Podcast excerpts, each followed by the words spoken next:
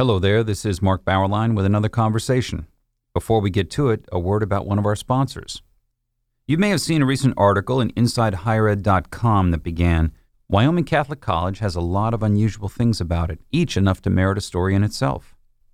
Wyoming Catholic is a conservative Catholic college that educates students in the great books and Catholic tradition. It also teaches horsemanship and bans cell phones on campus. I love that. And it turned down federal funding. President Glenn Arbery describes the mission this way This college is engaged in deep ways with the agony of a culture that has lost its spiritual center. We're adventurous and poetic and deeply Catholic. He likes to cite Dostoevsky in Crime and Punishment. Low ceilings are bad for the soul. The ceilings rise at Wyoming Catholic, which is located in the foothills of the Wind River Mountains. The curriculum centers on the Western tradition. Its Catholic identity builds upon Thomas Aquinas and the magisterium of the Catholic Church and engaging with God in the wilderness. Find out more at wyomingcatholic.edu.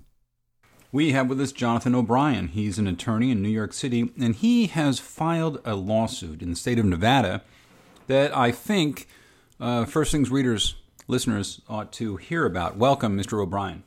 Well, it's nice to be here. I believe this is my first podcast ever.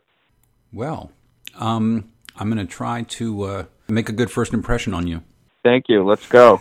okay. Now, I have the document of the lawsuit in, in front of me that I, I received a couple of weeks ago. But why don't you tell us exactly what laws have the defendants in this lawsuit broken and what, what contracts have they violated? Well, that's a good question because uh, everyone should get out a pad and pencil because everyone knows someone who has a case like this. Laws implicated in our case are Title VI of the Civil Rights Act of 1964 and that has to do with largely race discrimination. Any institution receiving state or federal funding, which is pretty much everybody, yeah. can't promote or discriminate based on race. So, Title VI of the Civil Rights Act. The next one is Title IX, which is modeled after Title VI. It came a little later, and it has to do with educational institutions largely.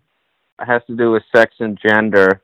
Um, and then you go, and then you move on to the big ones, the Bill of Rights. Mm-hmm. There's First Amendment, which is free speech, and that has all different permutations. Like government can't restrict speech, but it also can't compel speech. Mm-hmm. So compelled speech is a big factor in our case because the student a K through 12 student was compelled to number one announce his racial, sexual, gender, religious, and disability identities in a non-private classroom setting. Number one, and number two, he was then required to label those identities in a non-descriptive, normative uh, way with predetermined labels supplied by the teacher and school curriculum. And those labels included privilege and oppressed, and then the teacher and the school defined privileged in, and oppressed in a morally loaded, derogatory, pejorative way. So those acts, those exercises were repeated and also graded which adds to the compulsory nature of the compelled speech there. Mm-hmm. It also also implicates invasion of privacy because these are intimate matters dealing with sex, gender, race, and adolescence. And that inquiry is manipulative, unnecessary, serves no legitimate state purpose. And that is a violation of the First Amendment, also the 14th Amendment, also probably a host of uh, state laws. Yep. Um, but let's keep it federal. Yeah. How, how, old was the How old was the student? What What grade was he in? He was a senior senior in high school, and that gets to the severity of the situation in that he's applying to colleges right now, um, and the school destroyed his academic record in the process of this because they failed him for this class. and they wouldn't allow him to, to take an alternative class. So th- this was the the compulsions, the identity declarations. These took place. They were not part of a like an extracurricular program. It was a part of a required course entitled Sociology of Change. Correct? Yes, it was a standard exercise that you're seeing across the country. You see it in employment situations with, you know, diversity training, anti-racism training, all that stuff. You see it in other schools. It's a confessional exercise, and the school masked it as just part of a civics class. And you'll see that again and again in other cases. Seldom do schools say what they're doing, even in their literature that describes the class. So if a parent requests the syllabus, the homework assignments, the parent the parent will receive a very generic description of the class that will give no indication of what's actually going on. And uh, so that's how it works in our case. It's how it works in other cases, and that's what I'm seeing. Very deceptive, manipulative, and parents are kept in the dark about it, which is why in our case, it's not just the boy who's bringing claims, it's also the mother. And your listeners should um, realize that, that it's often not just their child that has claims, possibly. The parents have parental rights to control and guide the upbringing of their children.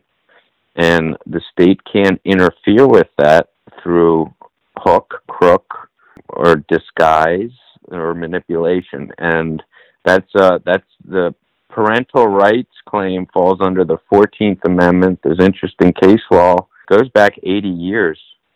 So the mother brought her own claims. Now, in this sociology for change, sociology of change class, yeah, the kids, as you say, these are standard exercises. Uh, you have to declare your identity, and then you have to rank your identity on the levels of privilege uh, that you that you possess. It's it's it's a terribly intrusive, unpleasant exercise. How? Who are the people? I mean, what what kind of personality wants to lead this? I mean, I, I can't imagine having kids stand up and, and say, "Tell me about your white privilege." It, it it seems to me terribly coercive. Well, uh, right, and let's always keep in mind that it's these identities aren't restricted to white. It's not white black, and this isn't an anti-white reverse discrimination case, right? Because the labeling happens for genders, for sexualities, for religious identities, for disabilities. It runs the table. And we say all this in, in our lawsuit. And, you know, if you, particularly with sex and gender, these are adolescents. Um, is there a more intimate, delicate subject than um, sexuality and gender in an adolescent, an adolescent boy? And you're going to prostitute that subject by bringing it to light in some politicized classroom setting where everyone is looking on. And the creepy thing in our case is who was looking on. These sessions were recorded, and defendants admitted to us that other school administrators would tune in and uh, to these exercises, and that's described in, in our complaint. Now, the sociology of change class wasn't the only experience that your client had. There was also a project based class under the terrifying title Change the World. I think I would stay 100 miles away from any course with that name, but that was it Change the World. What went on in that class? According to the written description of the project based class in the syllabus, it seems like a nice idea. And my the clients don't object to it in theory. It looks like the Eagle Scout Boy Scout project where students have to do some project based endeavor to help the community and that's all right and we don't have any any problem with it as described. The problem is, is that it's taught by the same teacher who subjected the client to racial harassment, sexual harassment in the form of these manipulative, invasive identity exercises and much else.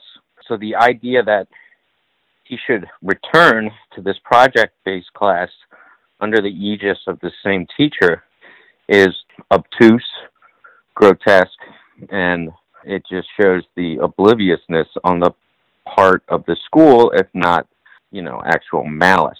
You know, go back, go back and take your medicine. Yeah, I mean, it's just brazen, the push, because you talk about your client's mother trying to address some of the issues with the school officials.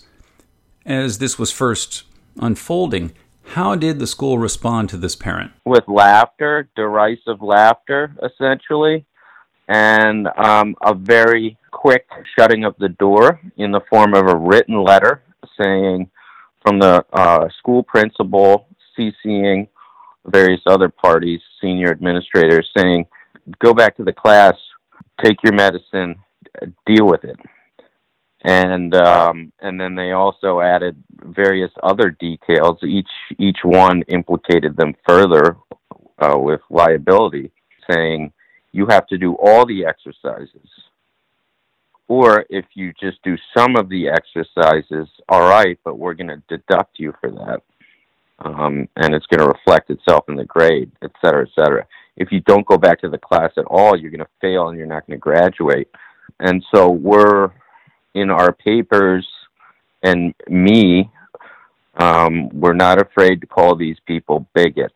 I don't care, and the clients don't care if defendants dress up their bigotry in professional class jargon.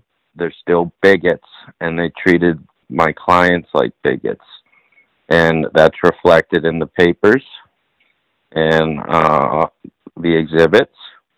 And um, it's something they're going to have to deal with. What, why so intransigent? Why, why act like such bullies? I mean, why, why not at least say, you know, we understand some of this material may be controversial and we know that, that, that maybe it, it, it might be difficult for your son, but do you think that, you know, there's some way we can work out where he can actually take the class, do some of the exercises in a way that wouldn't compromise what, what he believes? I mean, why not, why not respond that way? Well, I don't know. It's hard to speculate about things like that. However, um, some have said that these kinds of ideologies make good people bad um, and one dimensional. So prior to converting to these sorts of uh, racist ideologies, maybe they would have acted on on on good instincts. Um, but this this ideology, which is all consuming, it turns people into Stasi enforcers, one dimensional uh, authoritarians. And uh, is is that the, what happened in this case? I don't know. I, I wonder if they really understood that a challenge to this critical race theory, these struggle sessions that they put students to, do they realize that they're on very thin ice? that if they don't get 100% conformity to it, the whole thing could collapse? Do you think they sense that? That's a point we made in the injunction, and it's a point that the Supreme Court has remarked upon in certain other civic exercises that are innocuous, but they still have an element of coercion in them. Mm-hmm. Benign coercion, maybe, or maybe not and like uh, mandatory Pledge of Allegiance exercises or things like that. Would these identity exercises that are preposterous on their face unravel and just be the subject of general mockery if there weren't an element of coercion in them? Uh, that's a good question. That's something to think about. But these things certainly don't work to a certain extent unless they're hidden because if they were brought to the light of day, it may it may not get past regulators, it may not get past parents, and so they're hidden, and so they they need disguise, and they for the time being, and they need an element of coercion in them. You you note that teacher Catherine Bass, is her name, liked to call her students my little social justice warriors. Now, what if what if some parents what if they didn't want their kids to be turned into social justice warriors? I mean, did you have any evidence that other parents were distressed by this pedagogy? Well, I, I guess I will say it's always helpful to look at the demographic. So, who are these parents uh, in this particular case? It's a charter school, by the way, yes.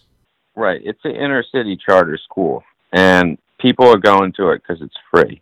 It's a public, it's public education. And so, who are the parents? The parents are more often than not single parents who are working multiple jobs.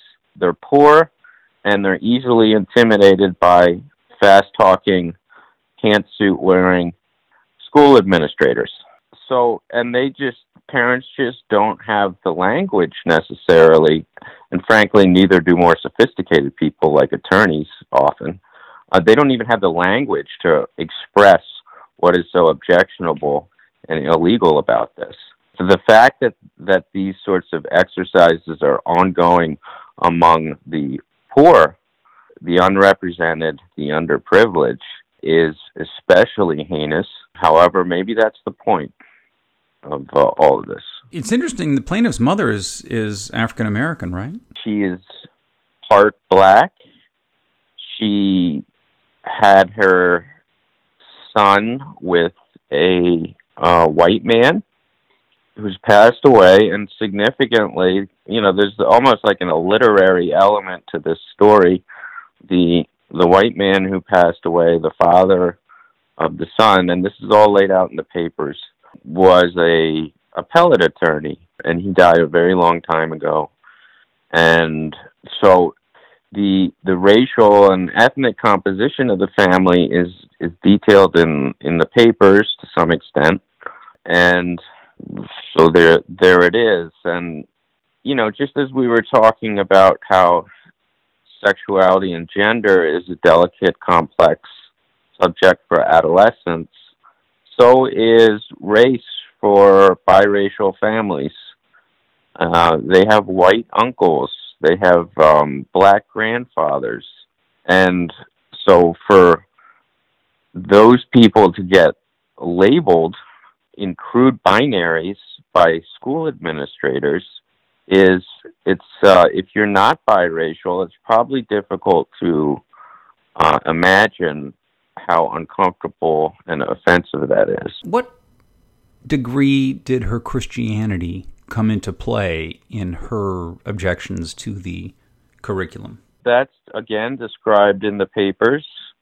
And she raised her children according to basic Judeo Christian principles, the same principles that are espoused, expressed, and are infused in the language of Martin Luther King and his message. Um, and this is detailed in the papers. By the way, if anyone wants to read the papers, the complaint especially, I, I hope is accessible. I tried to make it accessible to non attorneys. It's posted at schoolhouserights.org as well as our injunction. So you can read both those documents. The injunction is a little more legalistic. The the, the complaint is is a story, which is what this is. But has been a lot of publicity about the case locally in Nevada or nationally? I don't think it's gotten a whole lot of local press, and I wonder why. Maybe that's something we can discuss another day. I know Sheldon Adelson just died, and uh, three days ago, and he he apparently owns a lot of the media outlets there. Also, Nevada, like the country at large, is in a state of exhaustion from the election. Mm-hmm. Nevada was a battleground state also the campaign was litigated heavily there. Uh, so people in Nevada are just exhausted. I so I I don't know how much local press it's gotten. Nationally, though, it it has gotten press, especially on social media. A good expression of of that is the people who have reached out in support: farmers, truck drivers around the country, just reaching out and saying, um, "Go get them." Way to stand up for yourself. If people want to talk to you, uh, this this will be our last question, Jonathan. How would they get in touch with you? They could get in touch with you first, Okay. or they could go to schoolhouserights.org where some of my information is. They could follow the case at Schoolhouse Rights on Twitter, where we where we post updates and a few other things. And my law office is in Midtown Manhattan, and you're welcome to look that up and call or send an email. And then finally, all my contact information is laid out in the papers we file, which we then post at schoolhouserights.org, and it has my email address and all that stuff. So you can contact me that way. Well, we'll have a link to schoolhouserights.org on on the podcast if people are, are curious more about what is going on because this is certainly not a uh, unique phenomenon. No, it's not. The only thing unique about our case is that mother and son did something about it. Jonathan O'Brien, thank you for joining us. Thank you. And thank you for listening to our conversation, which has been supported by Wyoming Catholic College, which combines great books, the Catholic tradition, and the great outdoors of the American West into an extraordinary education. Go to wyomingcatholic.edu or contact the admissions office at 877 332 2930.